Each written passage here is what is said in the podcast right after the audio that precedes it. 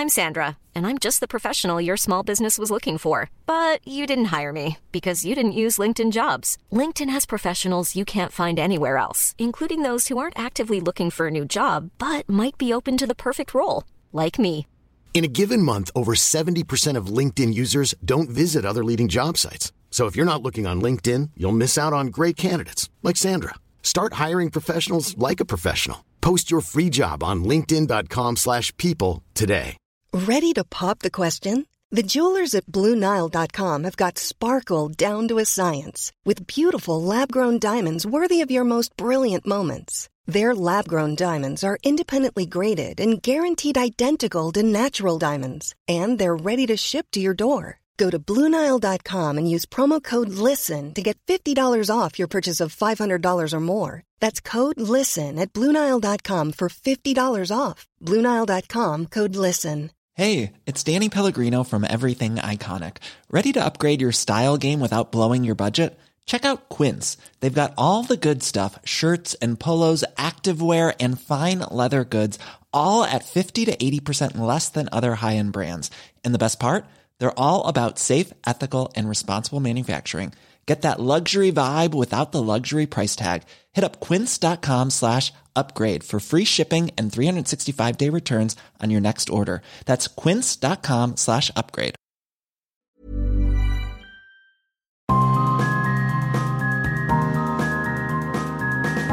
Well, hello again. Hello, Ned. Hello, Ned.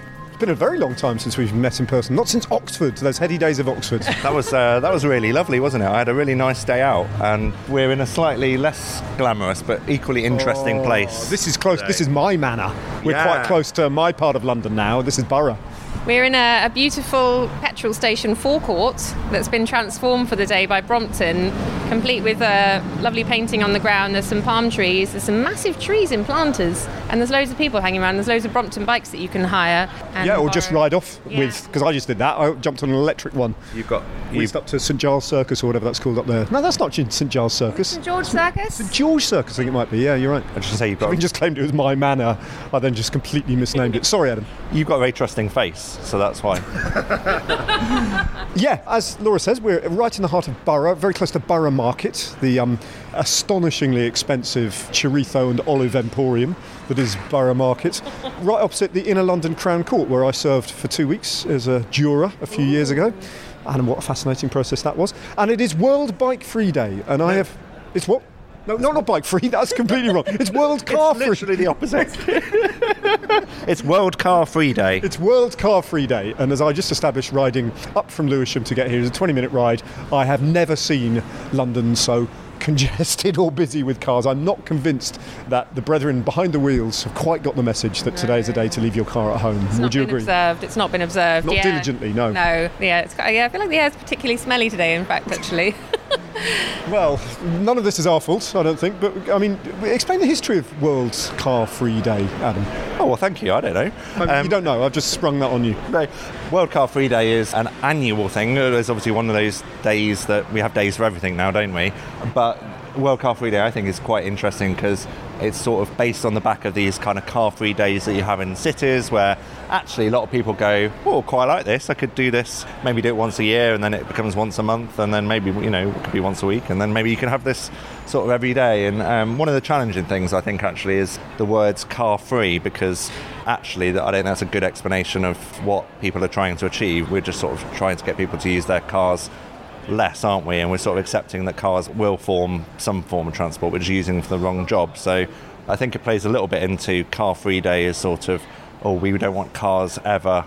Well, we might, might not want cars ever, actually, but, but the reality, the reality of the situation is we're going to have cars, Yeah. but we probably don't need them for short journeys, and we probably don't need as many as there are in Borough right now. So it's a good way to get people, I think, to think about the use of public space, how much space we give over to cars, which is quite interesting. Quite interesting why you, know, being here in a massive petrol station that now has been taken over. It's got a parklet at the end. It's got people having coffee, and yeah, it's uh, it's a good way for normal folk to go. Actually, we give quite a lot of space to cars, don't we? Maybe we could take some of it back and do nice things with it. So that's why I like World Car Free Day. Anyway, no no history involved, but that's why I like it.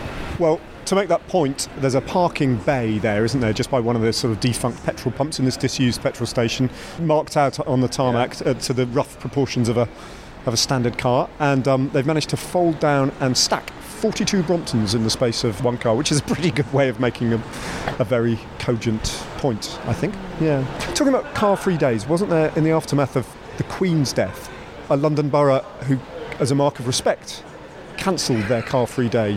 There were some quite mystifying cancellations of various different events, and also some events. I was working on one that, that simply had to be cancelled for Yeah. logistical reasons, but that struck me as a as an odd way to mark the passing of a monarch to cancel a car-free day. I think it was Hammersmith and Fulham. Yeah, it? it, it was Hammersmith and Fulham, and I saw that. Obviously, we know why things were cancelled. A lot of things were cancelled, and then of course, uh, you know, I don't want to twist the knife too much because everyone's done that already, but.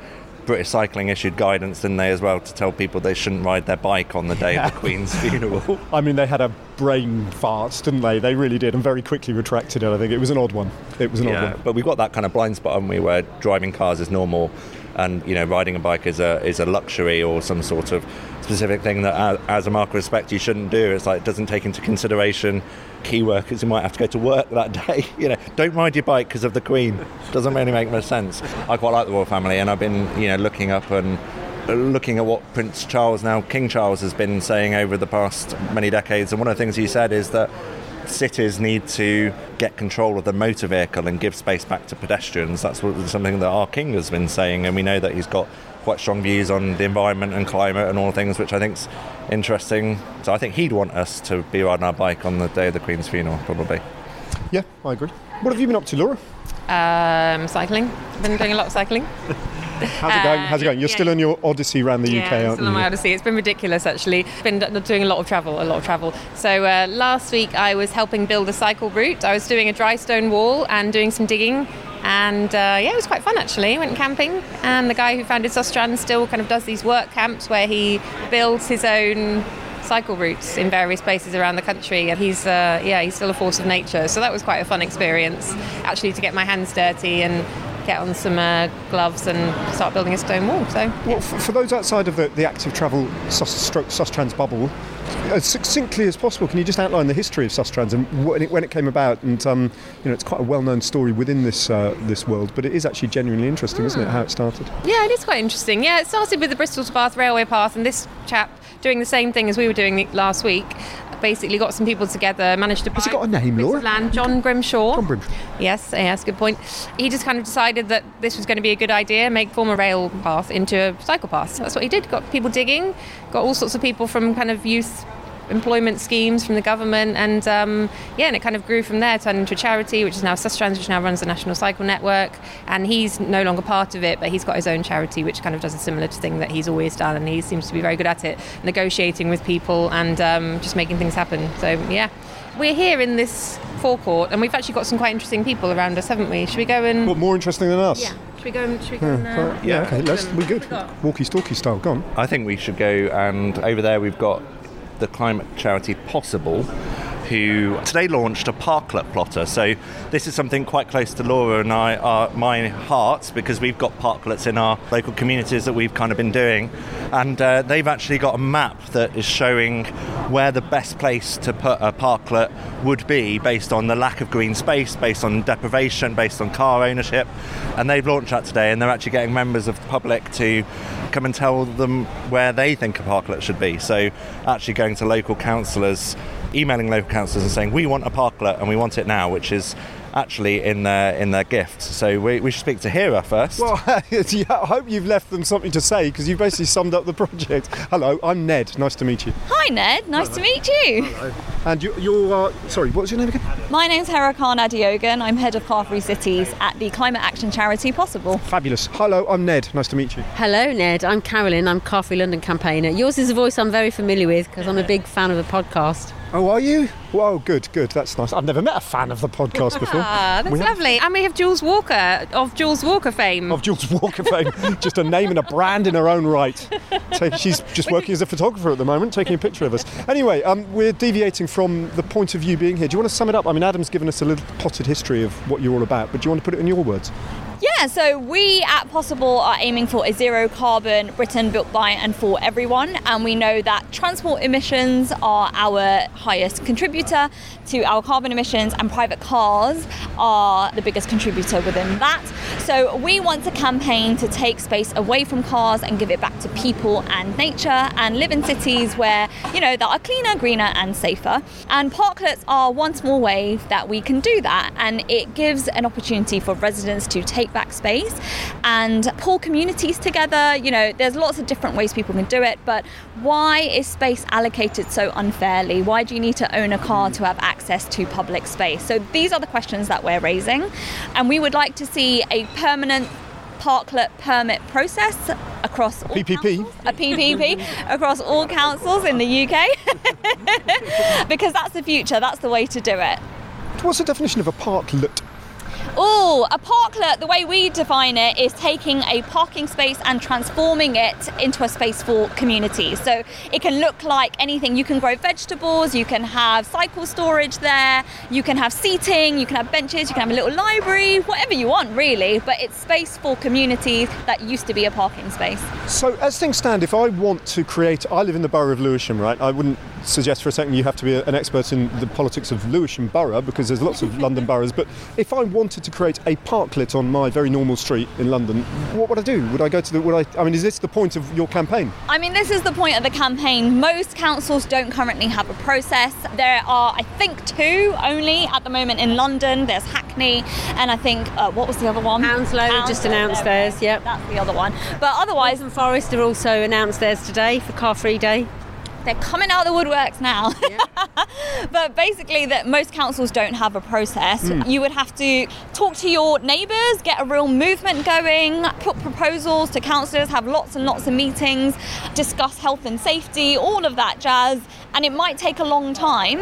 And that's kind of what Carolyn's been doing in, in Waltham Forest with. Uh, Yeah, I mean, a good, a good place to start if you wanted to do that, Ned, would to get in touch with the Parklet campaign because there's a wealth of experience there. There's lots of grassroots campaigners, many of whom have created their own parklets, particularly in Hackney, but also in other areas. Hmm. And you could also use our Write to Your Councillor Parklets tool. So if anybody wants to go to the Possible website and look at our page on Parklets, there's a ready-made tool. You can, you know, send an email to your councillor Oh, that's great. asking for a parklet permit process. And often, you know, councillors will be looking at what other boroughs are doing. So, for example, we had a pop-up parklet yesterday outside a school in Ealing. We had a lot of councillors um, and council officers come down from Hounslow, and we're trying to sort of say to Ealing, look what they're doing in the borough next door. Can you try and catch up? Because they're really sort of like setting the example. Laura, by all means, chip in here because I know this is an area of your great interest and expertise as well. But, but the, the processes for putting in cycle hangers, if you've got enough residents on the street that want that, that's been fairly well established, hasn't it, in a num- most councils, I think, for a number of years. So isn't it simply a question of cut and paste that process and sort of apply it for a slightly different use, Laura? Wouldn't it? I mean, isn't you know, it's not not beyond the wit of man, this is it? Yeah, it seems like a good idea. And I mean, I know in a lot of boroughs, including mine, the waiting list for those cycle hangers is very, very long. There's just not enough of them going round, or I'm not. Yeah, The physical thing. I don't know. It's just it just seems to take councils a long time to get them in, and yeah, it's just a very slow process. For my parklet, I got mine through Community Assembly Fund, and it was a sort of building that had been semi knocked down and there was a space that people were using as parking and it wasn't actually a parking bay but I kind of managed to get around the process just by asking people and, and just uh, nobody said no and so I kind of made it happen but there doesn't there doesn't seem to be a process in a lot of boroughs and so it is quite difficult but uh, it's a good idea actually. Just cut, cut, cut and paste that if they could speed that up because there is a huge waiting list for those um, cycle hangers so. Yeah. Just, to- just to offer a bit of an insight into the situation with cycle hangers, sometimes there are also production issues that um, Cyclehoop or whoever the contractor is can't actually produce them quickly enough, and it's also the funding issue. So it costs between seven and eight thousand pounds to put one of those cycle hangers in, and of course they have to do the consultation, they have to do the traffic management orders. There's quite a lot of work that has to go into that. Some areas they have been vandalised because people are not happy to see them go in. So there's a huge amount of kind of resources, and sometimes local authorities are lacking in terms of the human resources at officer level. If a, a councillor comes out, you know, a council leader comes out as they have in Hackney and said, we're going to quit clear the waiting list of six or seven thousand people, that's great. But then they've got to make sure the resources are there to put that in. And that's exactly what we want to see is a similar process for the parklets because at the moment it's happening where there are people like Laura that are doing all that kind of grassroots community work, but it's a lot of engagement, it's a lot of like volunteer hours that you're having to put in. If there was a process, then people could turn it around in a sort of more accessible way. Yeah. Yeah, you kind of compare it to the process of getting yourself a parking space on the street, and it's, you know, it couldn't be easier, especially in, inner city boroughs where most people don't own cars. It's really, yeah, it's really quite unequal. So I know Adam wants to jump in, but I was just struck because now you mentioned that you've got an infographic just behind me that says quite clearly displayed. It's quite, it's quite striking when you read it, isn't it? Yeah. The weekly cost to park a private car on public space. £3.28. pence. uh, the weekly cost to suspend a parking bay for a parklet, £325. So, where do those figures come from? And where does the £325 a week That's figure an come from? aggregate, so that's across all the boroughs in London. So that's sort of taken the aggregate figures for all of those 33 boroughs. Good grief, how can they justify that? Well, that, that, that, that's kind of the point that we're making. Why does it cost so much money to, if you want to suspend a parking bay for a week, that's how much it's going to cost you. But if you want to just stick your car in, and that's where Adam did that brilliant thing of just, you know, putting a parklet on top of a car and there you go. it's so clever. You- have you seen the cartoon on Twitter that shows exactly that? Somebody put a cartoon on Twitter where there's a penguin being Yeah, told you yeah. can't use this space, so he comes back and lies on top of a car. Exactly what Adam did. So, for example, the pop-up parklet that we did in Ealing yesterday that cost us ninety pounds for three spaces, thirty pound per space. But we were providing a What, huge for a day? yeah. And that was a huge amount of community benefit. We had a woman playing guitar, singing nursery rhymes for the little kids. We were giving out pizza. We had kids playing with toys. We had basically the whole community taking over the space throughout the whole day, particularly before and after school, and asking, "Are you going to be here every day? Is this, you know, is this permanent?" And when you think the amount of community benefit that's bringing compared to it being used for a parking space, that's what we're trying to raise awareness of. Is that it's essentially storing somebody's private property on the street, and it's being really heavily subsidised. paradigm shift in thinking that you've got to bring about, isn't it? Because I think there's just a lack of thought going on to Yeah, a great extent. You know. I think just listening to your testimony here and looking at that startling figure, it seems to me that people at council level are associating the closure of a parking space with a kind of the closure of a road, as if it's a sort of almost a civil sort of um, action that needs to be, you know, implemented with all sorts of ramifications that simply aren't there. So I think it's just confused thinking, and if there's a bit more clarity that comes about with your campaign, then I think that figure will drop. It must do, surely. I was you've been itching to get in for ages, and we've only got one microphone, so it's down to me who I call to speak at any point. I'm firmly in control. You're like a this morning presenter who's got to like try and. I sh- I- There's a competition in six minutes, Ned. You've got to keep talking until there.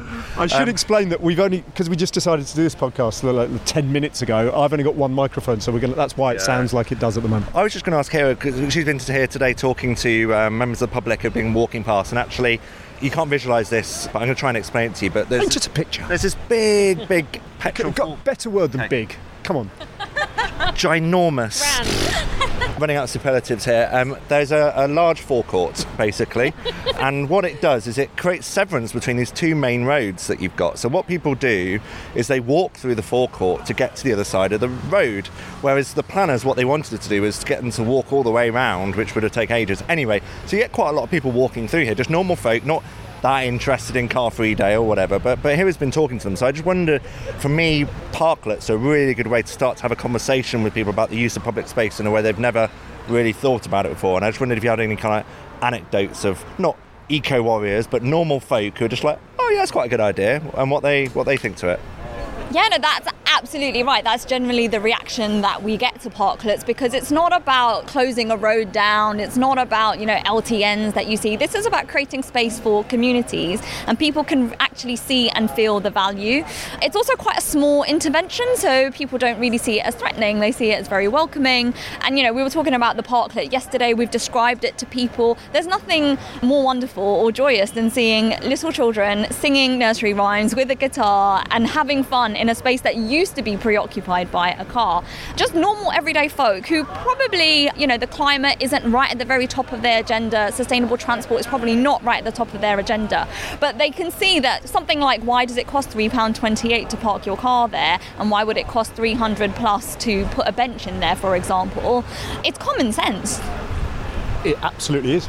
I think I've just spotted out the corner of my eye Julian Scriven. He's wearing a fetch. I'm trying to be descriptive now. I'm under pressure. He's wearing a fetching red jacket, and he is the chap who's responsible for Brompton Bike Hire, who also are talking about repurposing space because they actually fit in these little um, hubs that you can put four bikes in, basically, and anyone can hire them. I'd like to speak to him about that.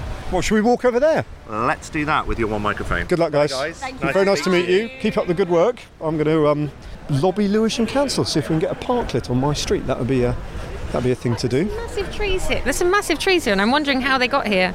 They're really quite the Back of a lorry. Yeah, maybe. Maybe, maybe a cargo bike. Who knows? That would have been a funny sight. yeah. Um, so, Gina, I said that you were wearing a very fe- fetching. It's actually even a Brompton jacket, which is totally, uh, On- totally on brand. Very Yeah. fetching and red. We were talking about repurposing public space. So obviously, that's what we're doing today at the petrol station, getting people to think about it. But you do this every day with your bike docks, really, because a lot of people are thinking, well, I don't want to give up much space. The councils are trying to give opportunities to get people access to bikes, and you can do that by popping these things up, which are quite inconspicuous, but give a whole new meaning to the landscape. And the other thing I just wanted to mention before I shut up uh, is the stuff you've been doing with housing developers as well, because they're also starting to think, well, actually, what's our developments for? And they can actually put these in the basement and not have to give so much space over to bike parking and things like that. They can just give a little hub and everyone can use it.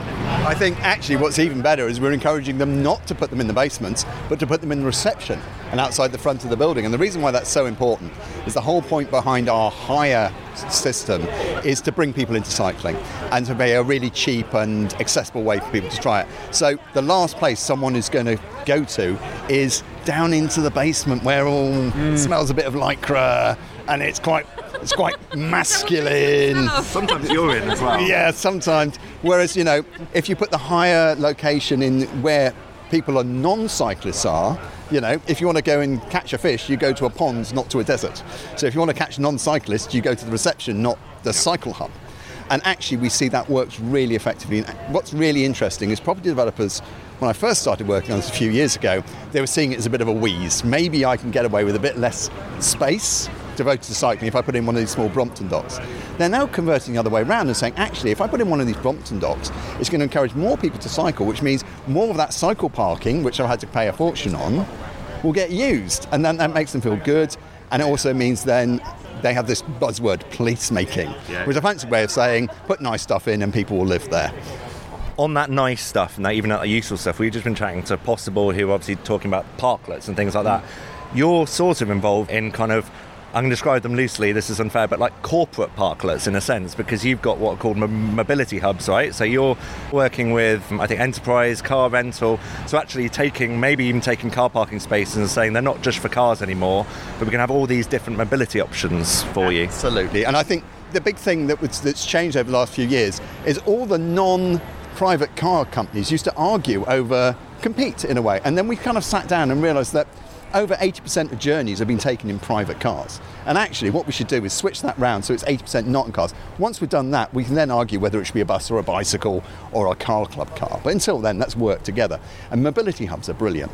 Uh, they're really effective. You get this multiplier effect. So we're setting one up in Stratford with Newham Council and a fantastic property developer called Hadley Property Group. And the whole point behind it is going to have bicycles, it's going to have car club, it's got a bus stop there, it's right by Stratford International Station, and it's even going to have an app for the local people to use, which will have mobility credits like you had in Coventry, hmm. Adam. So there'll be mobility credits that people can use for free bike hire and for free car club hire, just to encourage people to try it because actually the most important thing for me is to get people to start thinking about their mode of transport. And this sounds really simple, but for me it's so key. If we could get people just to use the most appropriate mode of transport for the journey they're taking, that's the biggest win. It sounds so simple, doesn't it? But actually, it's that little thought process, not just climbing straight into the car, but just stopping for a moment and going, would I be quicker on a bike? Would it be easier in, in the London Underground? If we can get that thought going, and I think things like mobility hubs, things like software solutions with mobility credits help us get people to nudge in that direction. I've got a couple of Bromptons, which have been kindly provided by Brompton down the years. David because Miller gave you one, didn't he? He gave you a shiny one. a yeah, because we, ta- we we ride On all the over Tour- the Alps, don't we? Yeah. On the Tour de France on, on them and, and all that, and um, so so that's that's very good. And I, but thinking about you know the most appropriate tool for the journey in question, that's exactly how I use my Brompton. So most of the time, I actually don't ride it because I reserve it for those moments where it's so useful, where I know that that's a Brompton journey. That's exactly right. Uh, Often in London, that'll be a day where I think I might get really wet. yeah. So I, I know I can just fold it up and jump on the bus or the tube if I really don't want to get wet on that particular day. So it is. I mean, I do that with every journey now, but I didn't used to. You know, ten years ago, I really didn't used to. I mean, And- I, I love the multimodality of a Brompton, and that's a very fancy way of saying because it folds up, you can take it on other modes of transport. I mean, today I came from the factory and I took the train or the underground to Oxford Circus and then jumped on the Brompton and got here. That was the best way of getting here. And you can take it on any train all day round, and that's a huge advantage because Laura, you and I know perfectly well, all of us know that getting a bike on a train in the UK can be an absolute nightmare that involves very often sitting, talking to someone in a call centre in India for half an hour before you can even get it. But Brompton just goes straight on, doesn't it? Well, what's really interesting is train companies are now figuring out that they need to encourage people back onto the trains. And so they're looking at how do we get more people on trains. And they realise actually they need to make it friendlier, which means more bikes. So, ironically, British company, we've been approached by Deutsche Bahn in Germany to provide Bromptons as part of season tickets. So if you buy a season ticket in Stuttgart at the moment, you can add on a Brompton, and for 29 euros a month, you can have a Brompton as part of your season ticket, and it will literally be delivered to your door. So you literally your season ticket will turn up, and so will your Brompton. You can climb on your Brompton, cycle to the train station, and you're off and going. Now, I'd love to get that going in the UK as well. Ah, train companies are not quite as progressive over here yet. But the Deutsche Bahn have figured it out. They need to get more bikes on trains. Folding bikes fit better than non-folding bikes, so your season ticket can have a Brompton. Oh, that's very cool. Very interesting. That's very cool. Thank you, Julian. That's um, uh, a wealth of knowledge as always. We're going to have a little wander around, but we're having a nice day here. The sun's out, isn't it? Sun's out. Yeah. Had a, had a coffee, haven't you? Have Oh, not yet. I haven't had a coffee. Oh, you haven't just straight to either. yeah. Right little cargo bike coffee. Yeah. You should Well, should- probably should have go get a coffee? Okay, yeah, let's go and have a coffee. And I can see Jules is great, isn't Yeah. she? Yeah, so, Well, Jules we're going to go and order ourselves a coffee. Why don't Yeah. you go floor manage yours over here? Yeah, yeah, yeah. Yeah. Get some audio of the Yeah. tap, tap, tap. I will. I'll get some audio of the tap tap tap. you're, you're directing this now as well, aren't you, Adam? Can we can we have a couple of coffees, please? Would that be all right? Laura, what sort of coffee do you want? What was that? That looked nice. Like an Americano. long black. Long black, yeah, let's have one of those, please, with some oat milk. Can I have a flat white, please? Would that be all right? Thank you very much. That looks lovely, my coffee, doesn't it? And on we go then. So we've got Jules Walker, who is, uh, you know, collectively someone we all know, one of our favourite people in cycling. Always smiling, always looking incredibly well dressed and trendy, and putting me to shame because I just throw on clothes. Although Laura looks very good today. Like your scout Laura. This is sort of becoming a bit weird now, isn't it? Uh, Ned is wearing a grey t-shirt with one trouser leg rolled up. Hello. I like cycling. But Ju- Jules, we're here today. We're all having a nice time. Sun's shining. I'm particularly interested in all the different, like, well, I wouldn't call it sort of. There's different groups. Like people are coming in from work, having a coffee because it's sort of free coffee if they're walking or cycling. We've got people who are clearly like Brompton super fans. They've like upgraded their Brompton. They've got very specific upgrades to them. um, and we've got people who are kind of like coming in, uh, someone on a Santander cycle. And, and just- anyway, what I'm saying is that the crowd of what you call cyclists mm-hmm. is diversifying quite a bit. And that's something you've been championing for a long, long time, isn't it? Yes, it's been 12 years that I've been in the cycling industry and working as a cycling activist or cycling community builder, as I prefer to say. And what is interesting, and just what Adam was saying as well, is that cyclist in air quotes, you have a stereotypical image of what a cyclist or a person on a bike looks like. But the fun thing is, is that it's such a, a wide and varied and multifaceted community. There are so many different types of people who are out there who enjoy riding bikes, want to get into cycling culture, finding their way into it. And you don't have to look, act, or be a certain way to, to do it. I'm a firm believer that cycling should be for everybody, and that's what we're seeing here today at the moment, like like Adam was saying, the people that are around us, you've got people coming in on Santander bikes, you've got folks just coming in like post work, lunchtime, and it's just it's a lovely varied mix of people, and that's what we need to see more of in the world of cycling. Well, not even. I mean, it's not just the people who are coming to this uh, this pop-up Yeah. sort of just I don't know display area, Yeah. whatever you call it. This this event. It's actually just some people riding by and just casting us a look. You know, the cycling community in London has got a lot bigger, Mm-hmm. really quite fast. I think over the last two or three years. I don't know whether the evidence backs that up, but it, uh, but Yeah. alongside the numbers, I think it's changed hugely in terms of who's cycling. I mean, have we got any way of measuring that, Jules?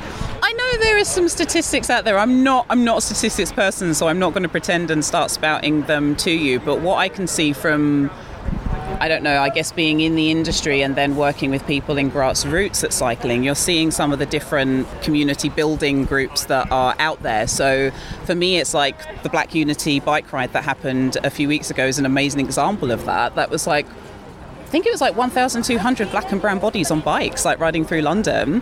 You're seeing these kind of things happening. You're seeing this shift and this change. So, for me, when I first started out on the scene 12 years ago, I had that feeling that I didn't really see very many people that looked like me or came from my background who were into riding bikes. 12 years later, I'm now really pleased to say that it really has diversified and changed, and the fact that there are brands and organizations that are moving in the right direction towards inclusivity and diversity. They understand the importance of that. If you want to encourage more people to come in, you need to bring more voices to the table. You need to be engaging with communities that you would otherwise have just ignored because they didn't fit your demographic. We're out here and we're enjoying being on bikes. And yeah, this is a prime spot for, for people watching the different kind of folks that are going past on the rental bikes that you see, the different kind of commuters, all shapes and sizes on bikes. So it's been wonderful to, to see that shift.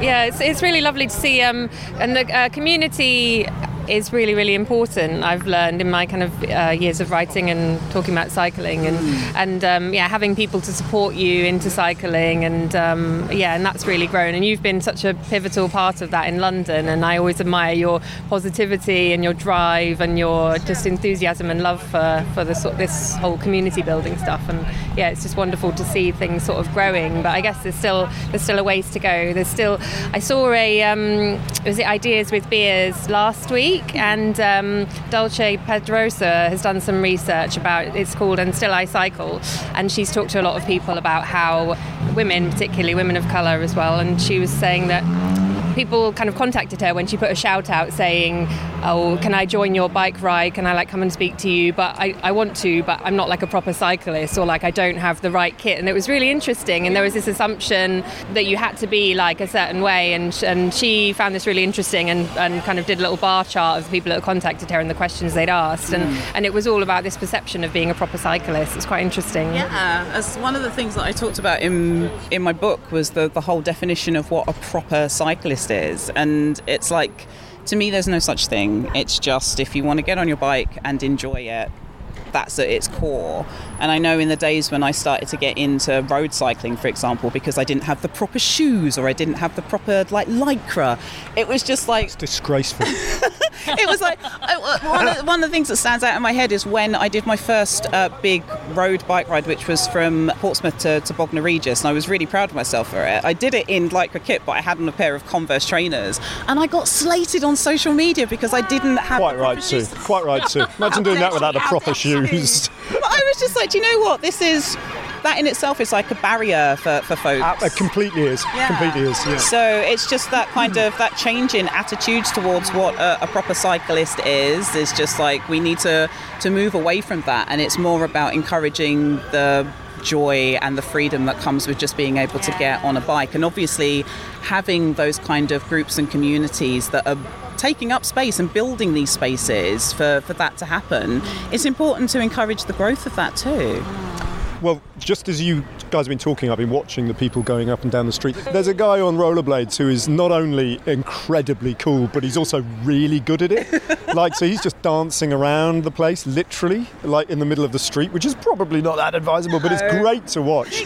He's really good. There's a guy just going past, young guy with a rucksack on his back on a road bike. I've seen mhm. someone go past on a scooter. There's a Santander bike rider coming towards me right now with a like pair of shades on. That one one little earpiece in, maybe having to little listen to a podcast with a shirt open, no helmet on.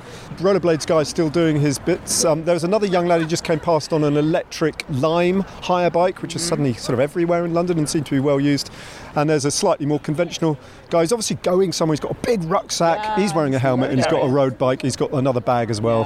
And um, yeah, it's just it is. You're absolutely right. I think it's more. You think about the kind of like the icons of riding in Copenhagen or in Amsterdam, and the, you know what we aspire to. Those cycling cities are. I mean, immensely further down the road than we are, obviously, in terms of the numbers, but they're much more homogenous. It's like you can see a Dutch bike rider and it, they'll be riding a Dutch bike. Yeah. And eh, but they'll be identifiably Dutch and you'll know exactly where you are. In London, it's just absolute. It, every, all sorts of different folk now on all sorts of different. It's really quite a unique London story, that I Yeah. think. It's, it's, it's kind of scattered into a million constituent parts. And isn't it just a really joyous thing to see as well? Like you're, you're people spotting all different types of folks, different types of bikes, different types of scenes, and and that's just it. It's like you don't have to, to belong to one particular cycling scene. That's what I've enjoyed in my time of being in cycling. That I've dabbled in road cycling, I've dabbled with going around like a velodrome track. I want to dabble in mountain biking. It's just all of these different things that, that are there, and it's just this wonderful mishmash of people on bikes is what I want to say. It's just people on bikes in this city. Seeing more of it would be amazing. I couldn't agree more. Yeah. And that is a that is a wonderful. Before we, I'm going to say a wonderful way to end the podcast. But before we end the podcast, I wanted to do my bit of the deal and plug your podcast as well. So- and your book. And before your you plug, book, what was, what's the title of your book? Back in the Frame is the name of my book. Back in the Frame. That reminds me, obviously, you, you wrote your book, but there's a certain sports person I um, I ended up staying in uh, in a shared flat that he used, and he had a copy half read of his own book on the oh. bedside table. Who was that? oh, Mark Cavendish. Wow! Mark, Good bought this. Mark, Mark Cavendish once asked me who I'd got to ghostwrite my book. Oh, wow. Any- I wrote it myself. It's a good book. Jools's book is really good. Your experience growing up and What is yeah. interesting and sort of suitable for where we are at the moment, when I had to do the paperback version of it, the new introduction chapter was all about why my life changed when I got my Brompton. So, yeah, that was a, a game changer of a bike for me. Brilliant. Well, thank And the you very much, podcast? Jools. The podcast is called Adventures in Coffee, and I will expect a, a plug for Streets Ahead on Adventures in Coffee next time. Of course, of course. I'm recording this afternoon, actually. So, yeah, we will make sure that gets in there. Well, that's enough mutual back scratching. Um, all the usual thing. Please, um, you know, what do, we, what do we say here at this point, Adam? Well, I would say subscribe Like to the it, podcast, like it, it, share it, all share that it. stuff. But please do leave a review and please do comment because it genuinely makes an impact. People just listen over this bit and they go to the next one. But please stop now, open up the Post a podcast review. app, post a review. a just good write- one. Don't don't write a bad one. Well, We're quite needy people, so emotionally fragile, and we need bolstering. Yes, I do- am anyway. Do that on a podcast app, five stars, bang, and that will really help more people find out about urbanism and active travel and parklets and great things. Bye. See ya. Bye.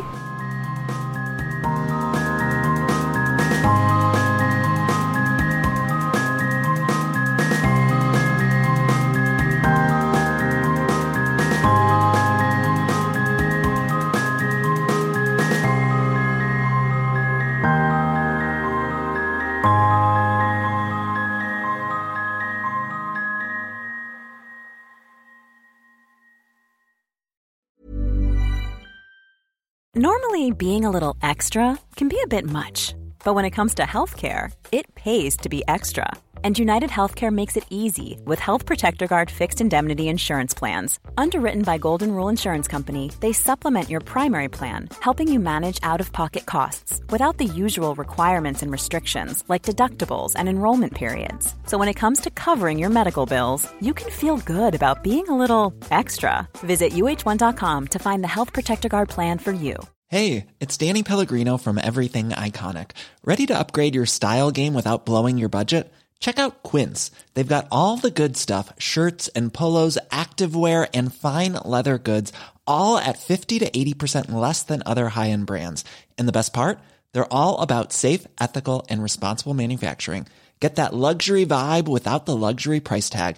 Hit up quince.com slash upgrade for free shipping and 365 day returns on your next order. That's quince.com slash upgrade. Hi, I'm Daniel, founder of Pretty Litter. Did you know cats tend to hide symptoms of sickness and pain? I learned this the hard way after losing my cat, Gingy. So I created Pretty Litter, a health monitoring litter that helps detect early signs of illness by changing colors, saving you money and potentially your cat's life. Pretty Litter is veterinarian developed, and it's the easiest way to keep tabs on your fur baby's health right at home. Go to prettylitter.com and use code ACAST for 20% off your first order and a free cat toy. Terms and conditions apply. See site for details.